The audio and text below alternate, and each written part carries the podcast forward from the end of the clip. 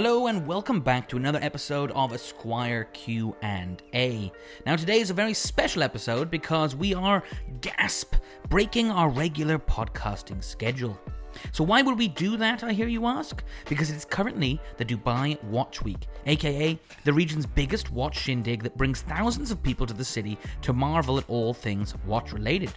Now, Watch Week is currently going on at Dubai's International Financial City, and we have been there pretty much every second of every day, rubbing shoulders with watch royalty, checking out the newest launches, and yes, talking to some very interesting men and women about some very interesting watches. And that's what brings me to today's podcast. We talked to none other than David Tedeschi, the regional director for, among other things, Latin America and the Caribbean, as well as the Middle East and Africa for watch brand Hublot. We sat down to discuss what makes the brand tick, as well as some very, very interesting new materials in watchmaking. Enjoy the show. Um, so, kind of before we started, I actually did a little intro of you, but I always like to get the guests to actually introduce themselves. Yes, of so, course. let's say, for example, you're at a party, no one knows who you are, you don't know who anyone is. Someone comes over to you and says, Who are you? Well, what do you say? How do you introduce yourself? So, uh, my name is David Tedeschi. Uh, I'm uh, working as a regional director for Hublot for Latin America and Caribbean and Middle East and Africa. So, how, how long have you been in? How long have you been based here in Dubai? So, I'm not based in Dubai actually, I'm based in Switzerland uh, Okay. because I'm covering two different regions in the world. It's more convenient for me uh, to be right in the middle, let's Yeah. say. But uh, um, I'm working at Hublot since 12 years already. Okay. So let's go back to, I guess, how you started. Not many, I mean, correct me if I'm wrong. Not many kids kind of wake up one day and go, you know what I want to do? I want to work for a watch brand. So uh, actually, uh, it's true and it's not true because uh, when I was like very young, uh, I used to uh, to go with my father. He was uh, handling a jewelry and watch shop in Geneva, and uh, I used to go every Saturday with him uh, to to pass the day with him at work. And uh, I've been always fascinated about the watches, and I was I was wondering how could it work those small wheels Mm. those small components and everything and i've been passionate about watches since very young age when i used to to to go with my father at his work So why, why a brand like Hublot? What, what attracts you to that sort of? We'll Uh, that a little bit later. Well, uh, it's it's a good question actually. Uh, I used to I used to study watchmaking at the beginning. So uh, on paper, I'm a watchmaker.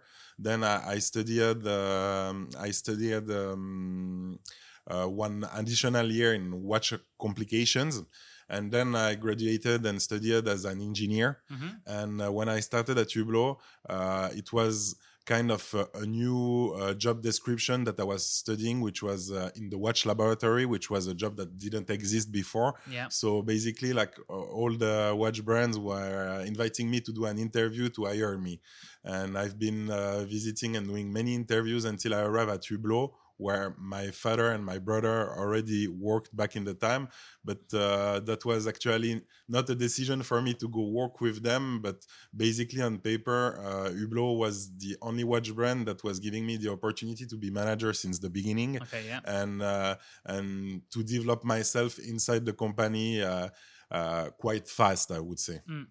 So, kind of for people who kind of may not be fully aware um, of the brand Hublot, how do you, how would you tell someone who doesn't know anything about watches what kind of the brand stands for and what differentiates it from other brands? Well, uh, actually, it's simple because it's part of the identity and the values that we want to share uh, from the brand. So, uh, Hublot is completely different from the other brand.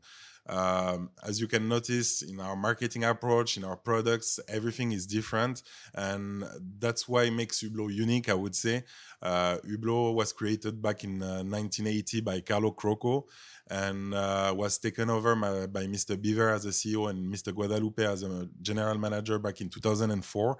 And uh, really, they wanted to to develop what was created in, in the past, which was uh, the alloy, uh, the combination between having a rubber strap with a metal case, which Hublot was the only watch brand back in the time, and they wanted to develop that concept of fusion of material and to create what we call today the art of fusion. So Hublot is the art of fusion in the watchmaking art and uh, and also uh, the the values are, of the brand are quite simple we have three values it's to be first different and unique in what we're doing Mm. So again, so brand started in 1980. Yes So kind of the the watch world is full of these kind of brands with incredibly illustrious heritage. Uh, a lot of these kind of brands that you hear of a lot are you know 100 years old, some of them 200 years old. Is that kind of was that ever a challenge with a brand like Hublot because again it's not it doesn't quite have the same sort of level as some of the more traditional kind of watch companies? Yeah, uh, it, it depends on your definition of traditional because again, uh, I would say Hublot is not very traditional, but exactly. uh, at the end of the day, every, every watch brand that are doing uh, mechanical watches, uh, they are even if it's not the same movement, they are all using the same technology of movement. Uh, what we're trying to do at Hublot, it's to to master the tradition because this tradition is not part of the history of the brand. So we're mastering the tradition that has been done in the past and uh, we are changing it and taking it into the future and Mm. that's uh, that's really what makes us different and what we're trying to do in in everything that we achieve for example uh, uh, Hublot is a manufacturer since 2009 Mhm. so uh, in 2009 uh, uh, or early 2010 we have launched our first manufacturer movement which is the unico movement and back in the time uh, when we've thought about developing our first manufacturer movement we really wanted to add something special on the movement so what's very special about the unico movement is that it's the first movement to have the chronograph mechanism on the dial side Mm. and for us it was a plus because uh, when when you look at the dial and especially on the unico movement we have done only transparent dial so you can see the mechanism Mm. so uh, that was really the idea to to bring something that any other watch brand didn't have Mm. so uh, that's kind of the things that we're doing to to stand out and to be Mm. different from the other watch brands So for kind of those outside of the the the watch world, why is it so important for a brand to, develop their own movement and produce their own movement?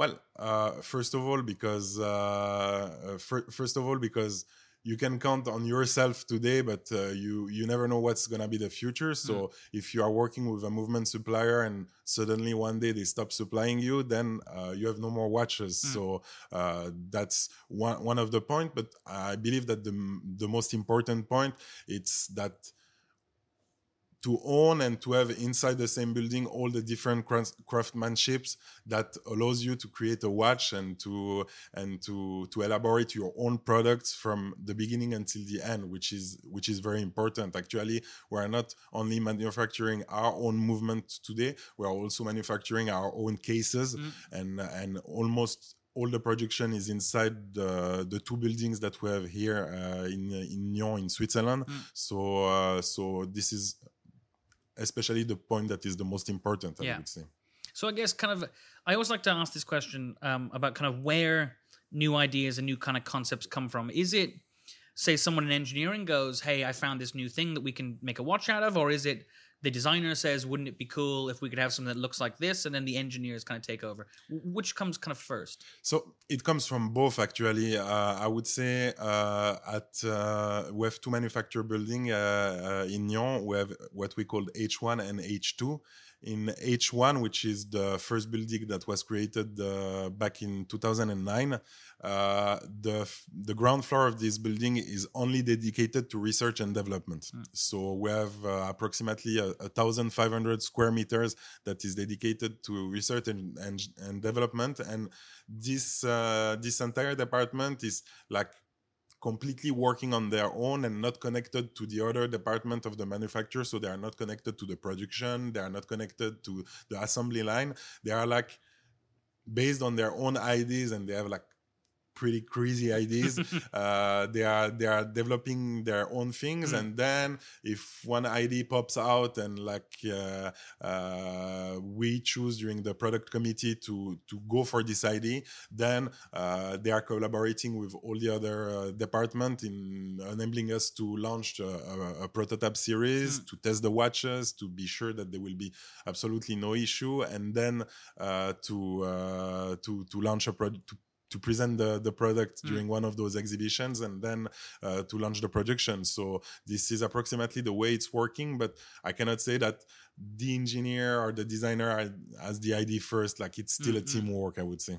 So how long does that process generally take, or do- does it vary from kind of watch to watch? Well, uh, just to give you an idea, the Unico movement, which was our, our first manufacturer movement that we built from scratch, took us uh, approximately 18 months, which I believe it's a record. Uh, Yeah. When when I can hear from colleague, colleagues or, or, or uh, former colleagues that are working in other brands, uh, not to name any brand, sometimes it can take five to 10 years Yeah. development. So uh, so it it's really depending on the on the brand and Hublot uh, on all level, not only on the creation, is is really proactive. So uh, uh, that's why that's what we are trying to do.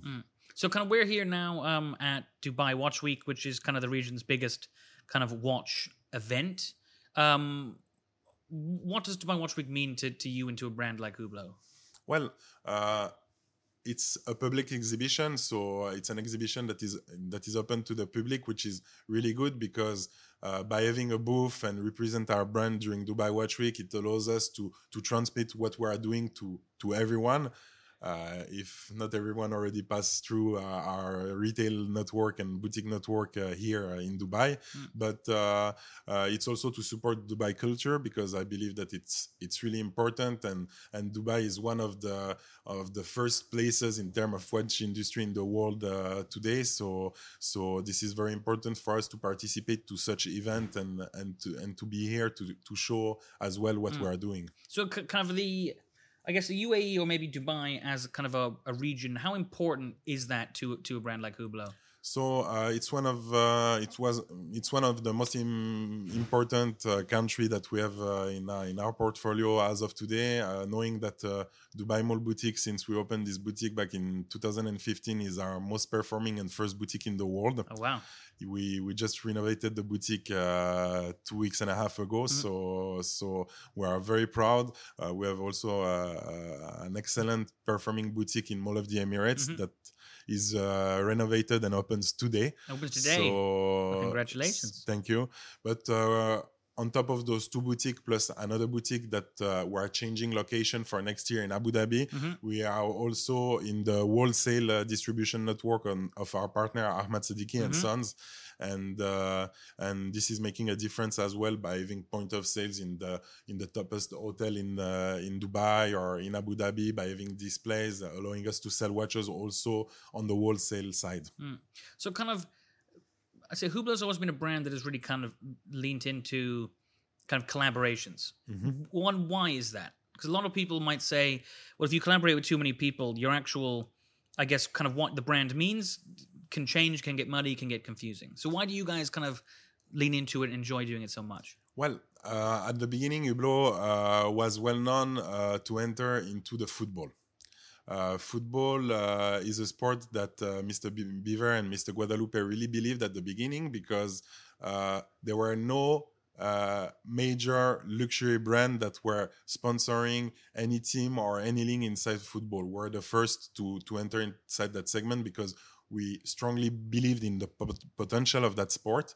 And uh, talking about uh, the collaboration and limited edition that we're doing, uh, this collaboration limited edition represent approximately a little bit less or approximately 15% of the watches that we are producing per, per year, Yeah. which is not that big at the end.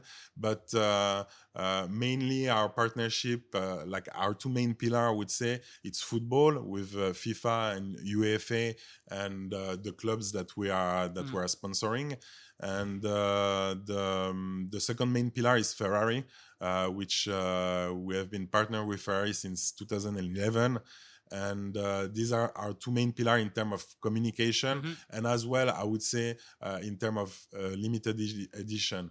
Uh, before you were talking about uh, the classic fusion Orlinski red ceramic Yeah. of course we have also this type of limited edition like uh, like the Orlinski classic fusion edition but we have also the big bang Sang Bleu edition that is made with a with a tattoo artist uh, called Maxime Büchi. Um, again, this I believe is a big strength for us and for the brand because uh, those watches are completely different from Yeah. the other watches that we have in the collection.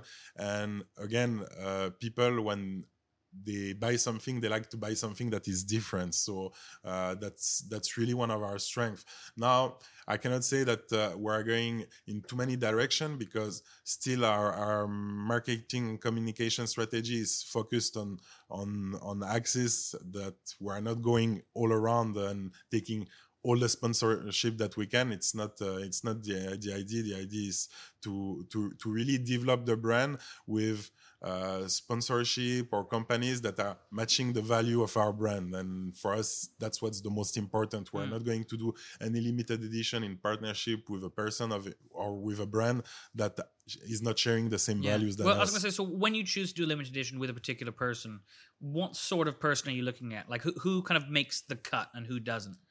Uh, actually, it's our CEO, Mr. Guadalupe, which is uh, which is choosing at the beginning. But um, also, I wanted to add something uh, related to to your other question.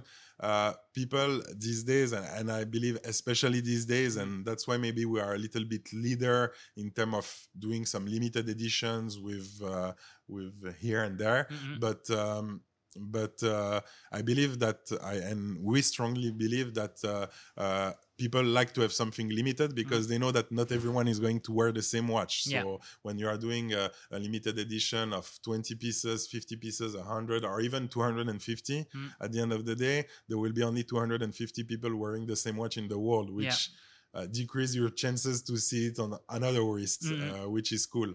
Uh, we're not doing any limited edition of 500, 5,000 or, or mm-hmm. 10,000 pieces. So we we like to keep it exclusive. Mm. So maybe kind of maybe not necessarily the the individual limited editions, but maybe the kind of the bigger brands, like you said, kind of Ferrari. Uh, obviously, you produce some kind of uh, some quite wild Ferrari kind of special editions, um, a lot of sapphire cases, mm-hmm. um, a lot of kind of carbon fiber. How does that collaboration work? Is it, it, do you kind of present them a watch and go, cool, you can choose the colors, or no, actually, it's not. It's not working like this with them. Uh, the the collaboration that we have with, with, Ferrari is really a 360 degrees mm. collaboration, mm-hmm. which is very important for them and very important for us in the same time. So uh, we are doing product meetings, discussing the ideas, what could be done, what can be done next mm-hmm. year mm-hmm. in terms of this in terms of that and also uh, we have decided since uh, the tech frame uh, that is uh, the piece that we launched to celebrate the 70th anniversary of ferrari two years ago in 2017 uh, we decided to give them the white card to design the case of the watch. Okay, wow, yeah. Which I believe uh, we were the first one to do that in the watch industry, mm-hmm. and that was a really uh, different and interesting approach because the case of the watch was designed by uh, Cars designer. Yeah so they don't have this they are not using the same codes than uh, watchmakers and mm-hmm. it gives really a product that that uh, had a huge success and that is completely different mm. from what has been done before and that's also really what we're trying to push and to achieve with ferrari uh, i'm sure you have seen the the collection we have launched last year which is the classic fusion ferrari gt mm-hmm.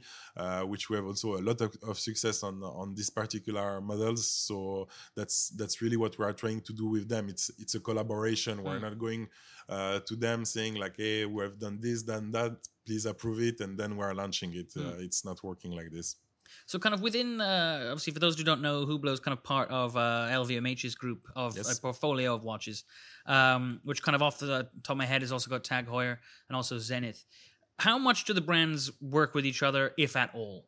Is there any collaboration? Is there any talk? Is there any kind of we're going to do this? You may not. You should not do that. So um, I wouldn't say there is no uh, no collaboration. Just to give you an example, in uh, January 2021, we're doing our own group watch group division mm. the the watch division of the the group is doing his own watch exhibition in dubai uh, we decided to do that uh, first of all because SIHH and Baselworld has been postponed to mm. end of april beginning yep. of may following each other and uh, for us it was really important to present uh, a part of our collection beginning of the year, allowing us to to launch the first novelties of the year uh, from February until April, I would yeah. say, and then uh, to launch straight after Basel the rest of the collection. So uh, we we strongly believed in that. Uh, regarding coll- collaboration between brands on products, there is no such collaboration. Mm. But to give you an idea, uh, one of our product line is the Spirit of Big Bang, mm-hmm. and the Spirit of Big Bang is kind of a group watch because uh, the movement that uh, that we're using uh, are zenith movement inside the Mm. Spirit yeah. of Big Bang. So uh, on the chronograph, we're using the El Primero movement, Mhm. and on the moon phase movement or the the simplest movement we use on the on the 39 millimeter for women, Mm. uh, it's elite movement. So uh, so this is the kind of collaboration that appears in the group. And so, kind of, I guess one of the other things that kind of Hublot is is kind of well known for is again your materials. Mhm. Um, obviously, most recently, it's kind of been growing entire kind of cases out of sapphire. Is there any sort of like? I mean, I don't know how much you can say, but is it, can you let us know kind of where you might be going next? I talked to Jean Claude Biver once. He told me you're trying to cr- create a see-through metal. Oh, I'm guessing that's not yet yet Uh, done. I, I'm, I'm not even I'm, not even aware of it, but uh, uh, actually, uh, Mr. Biver has incredible ideas. Uh, back in 2005, 2006, uh, one day uh, he woke up and he, he told to the product committee, "I want unscratchable gold. Just make it." And uh, back in 2010, we have done our first uh, uh, press presentation of this material that was not used on a watch back in the time. And uh, in 2011, to to celebrate the the launch of our partnership with Ferrari, we decided to use this material on the Mm. first Ferrari edition that we will ever produce, which was the the Big Bang Ferrari in Magic Gold. Mm. So we decided to call that material Magic Gold. Uh, actually, there is absolutely no limit in Mm. the, the the the mastering and creation of material. Uh, it's who has the craziest idea and can achieve it uh, that i- that is winning at the end of the day. So uh, that's exactly what we're trying to do. For example, uh, uh, we have launched uh, a month ago during the SIAR one uh, big watch exhibition that is happening in Mexico. Uh, we have launched a, a new material that has been never used in the watch industry before that uh, we called Saxem. It's uh, it's kind of a sapphire without totally being a sapphire because like we're taking basically the recipe of the sapphire Yeah. and we're adding very rare earth material inside and it's allowing us to have a material that is as strong as sapphire even more translucid than Yeah. sapphire and to have the green color that no one can achieve in sapphire Okay. Wow. so um, so there is absolutely no limit we we we, we actually like uh, to work in our research and development to create like uh, crazy and innovative material that we can use on our watches Mm. Cool. So then, kind of, the, I guess the last question, because we're here at Dubai Watch Week, um, what are you excited? What are you most excited about about this year's kind of show? Uh, the limited edition that we're going to launch uh, for Dubai market tomorrow. Okay, so this podcast will already be out, and so what we're going to do is we will link in the summary exactly what that watch is because they're not telling me. Yeah. Perfect. Well, thank you very much for joining me, Thank you very much. and enjoy Watch Week. Thank you very much. You too. And that's been another episode of the Esquire Q&A podcast. I do hope you enjoyed the special edition, and if you did, be sure to let us know by reviewing the podcast. Oh, and if you want to know anything more about Dubai Watch Week, be sure to hit up esquireme.com for live updates from the show. We'll be back on Tuesday for our regularly scheduled podcast. Bye-bye.